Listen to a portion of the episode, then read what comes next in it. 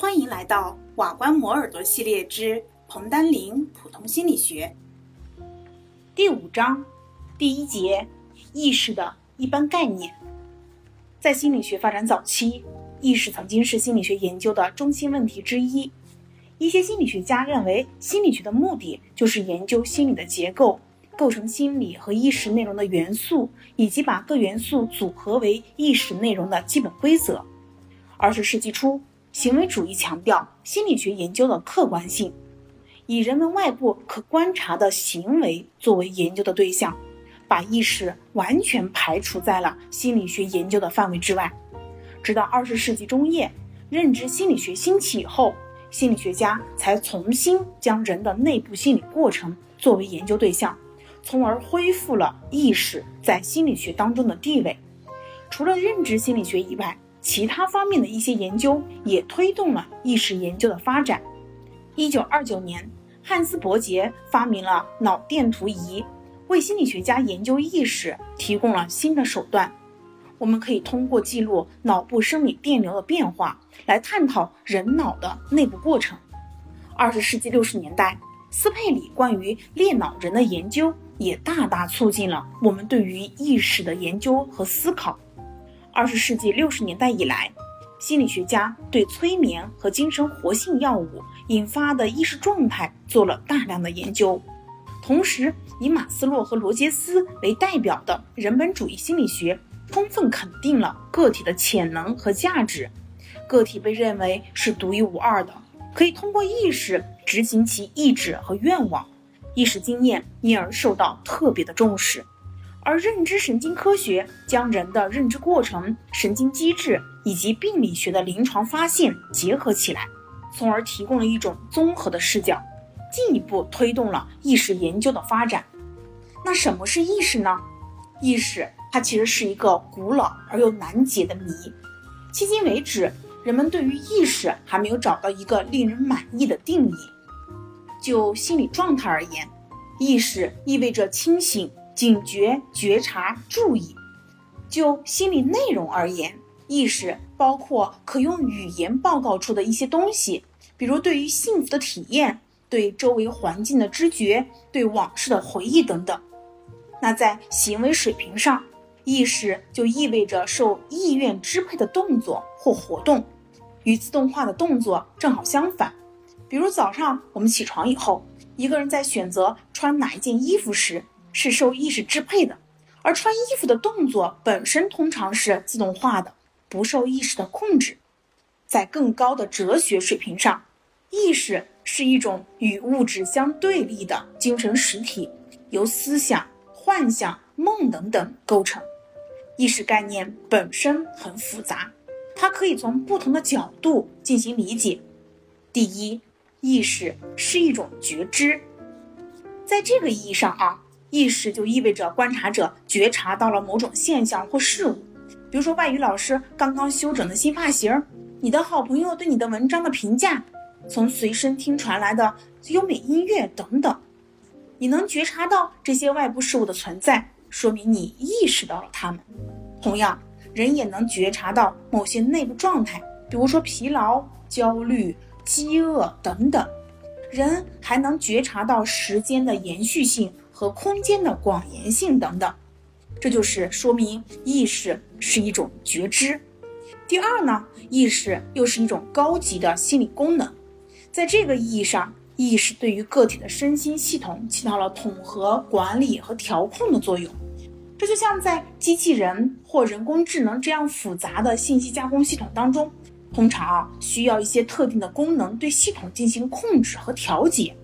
这种控制和调节对系统的正常运行是有重要作用的。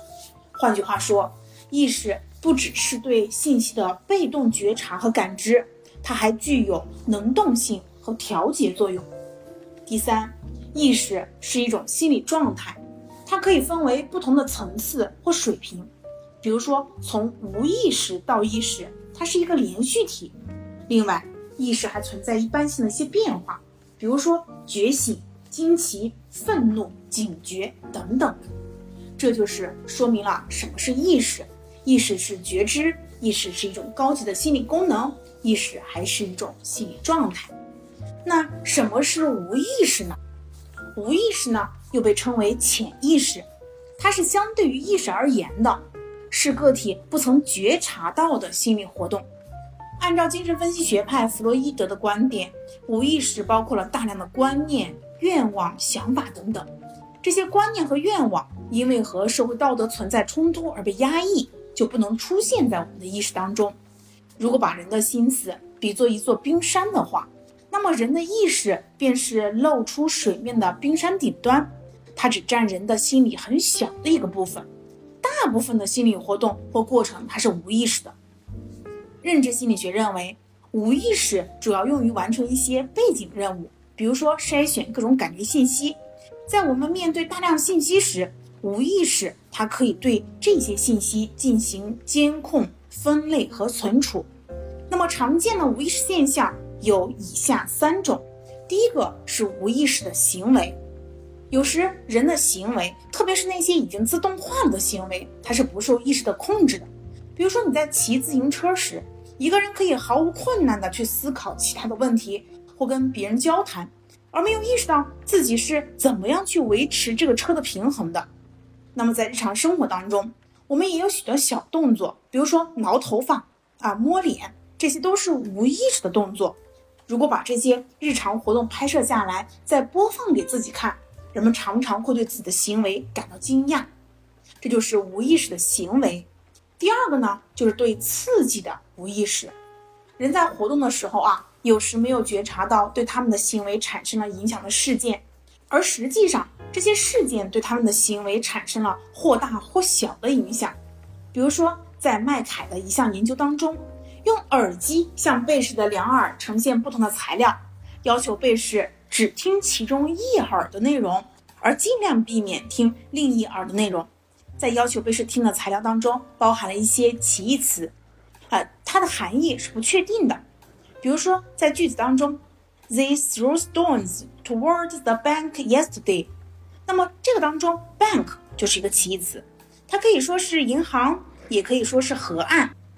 每当 bank 一词呈现在追随耳时，给另一个耳朵呈现一个可以帮助确定其词词义的单词，比如说 money。或者是 river，随后要求被试解释听到的句子的含义。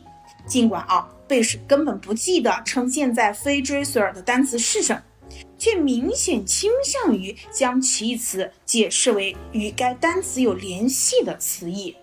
这就是对刺激的无意识了。第三个就是盲视，有一类对刺激的无意识觉察是由脑损伤引起的，叫做盲视。曾经有报道过一个案例，就是一个大脑皮层第十七区受损的病人，他视野的绝大部分变成了一个大的黑点，尽管他没有办法觉察到，也报告不出呈现在这个大黑点的刺激，但可以对呈现在这个黑点内的不同刺激进行区分，超过了概率水平哦，就说明尽管该病人看不到刺激，却也可以对刺激进行一定程度的信息加工。这就是无意识。我们再来看一看意识的局限性以及它的能动性。意识经验呢有一定的局限性，有许多作用于人的感觉器官的事物或刺激，人是意识不到的。比如说，我们看不见波长超过一定范围的光，也听不见频率低于特定范围的声音。这种局限性通常是由感觉器官的特性决定的。另外，当我们专注于一件事情的时候，通常对其他事情会视而不见，在同一时间内也可以进入意识的信息量是有限的，意识很难在同一时间内容纳过多的东西。有人就认为意识的局限性源自认知加工过程，人能同时意识到哪些东西或者多少东西，与认知过程的性质和认知技能的熟练程度是有关的。比如说，我们在看电视的时候，可以毫无困难地看到画面，并同时听到声音；而要同时听两种音乐就比较困难了。经过训练以后，我们也可以提高在同一时间内意识到更多事物的这种能力。意识的另一个特性是它的能动性。人看到的东西不限于外界的刺激，有时候我们还可以看到、听到、触摸到和意识到。事实上并不存在的东西。比如说，我们人眼当中有一个盲点，人不能看到落在盲点上的物体，也意识不到在自己的视野当中有这样一个小区域，说明人所看到的并不完全是世界的本来面目。另外，有些人会在特殊情况下产生幻听、幻视等等的幻觉，也就是看见并不存在的物体，听到并不存在的声音。总之啊，意识它不是被动的反映世界，人可以有限度的超越外部的信息内容，在其范围之外构建他们的意识内容，但不能过分强调意识的这一特性。尽管人有时会出现幻觉，但在大多数条件下。外部世界仍然限制着意识经验的内容范围。最后，我们再来看一下生物节律的周期性与意识状态。意识状态的变化是与个体身体功能的周期性变化密切相关的。对意识状态的理解，应该联系它的生理机制，也就是人体的生物节律。人体的基本生理活动过程和心理状态的周期性变化，就是我们说的生物节律了。这种周期性的变化会对我们的生活产生重要的影响。在一般情况下，生物节律以一天为一个周期，但有些生理活动的周期要短一些。比如说，在睡眠当中，做梦的时间基本上以九十分钟为一个周期；有的生理活动周期则要长一些，比如说女性的月经周期约为二十八天。大多数人都能意识到他们的精神状态。精力和心情在一天当中的波动和变化，这些波动和变化与他身体内部生理过程的变化是有关系的，比如说荷尔蒙的分泌、体温、血压等等。对于多数人来说，这些生理活动在下午或者傍晚时达到最高水平，而在凌晨时水平最低。但是个体间也有很大的差异，不同的个体它们的变化模式是不同的。一般来说。当体温及其他的一些生理指标达到一天当中的最高水平的时候，个体的工作效率是最高的。对于体力劳动来说，这种联系尤其明显；而对于脑力劳动来说，这种联系要弱一些。位于下丘脑的视交叉上核，对于人体的这种生理功能及其心理状态的周期性变化起到了关键的作用。事实上，它像一个超生物钟。让其他的内部生物钟互相保持同步，这个神经核的活动可以促进或抑制松果体的活动。松果体分泌褪黑激素，褪黑激素是一种影响很广的荷尔蒙，它起到镇静的作用，可以减少机体的活动，增加疲劳感，促进睡眠。视交叉上核对于视觉刺激输入是非常敏感的，白天的光线可以激活这个神经核。抑制褪黑激素的分泌。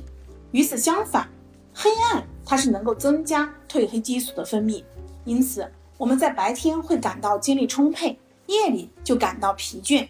而当视交叉上核受损伤或它与眼睛的神经通路被破坏时，这种日夜交替的生理周期就会消失。人为的改变褪黑激素的水平，也会影响个体的生物节律。盲人由于不能根据外界光线感受昼夜交替，因此他们的生物节律通常与太阳活动周期同步，会出现夜间失眠或白天困倦的情况。适时适量的使用褪黑激素可以调整盲人的生物钟，使之能够白天不瞌睡，晚上睡得香。另外，也可以用褪黑激素来治疗失眠，调整睡眠周期。恭喜你，又听完了一个章节，离研究生又近了一步哦。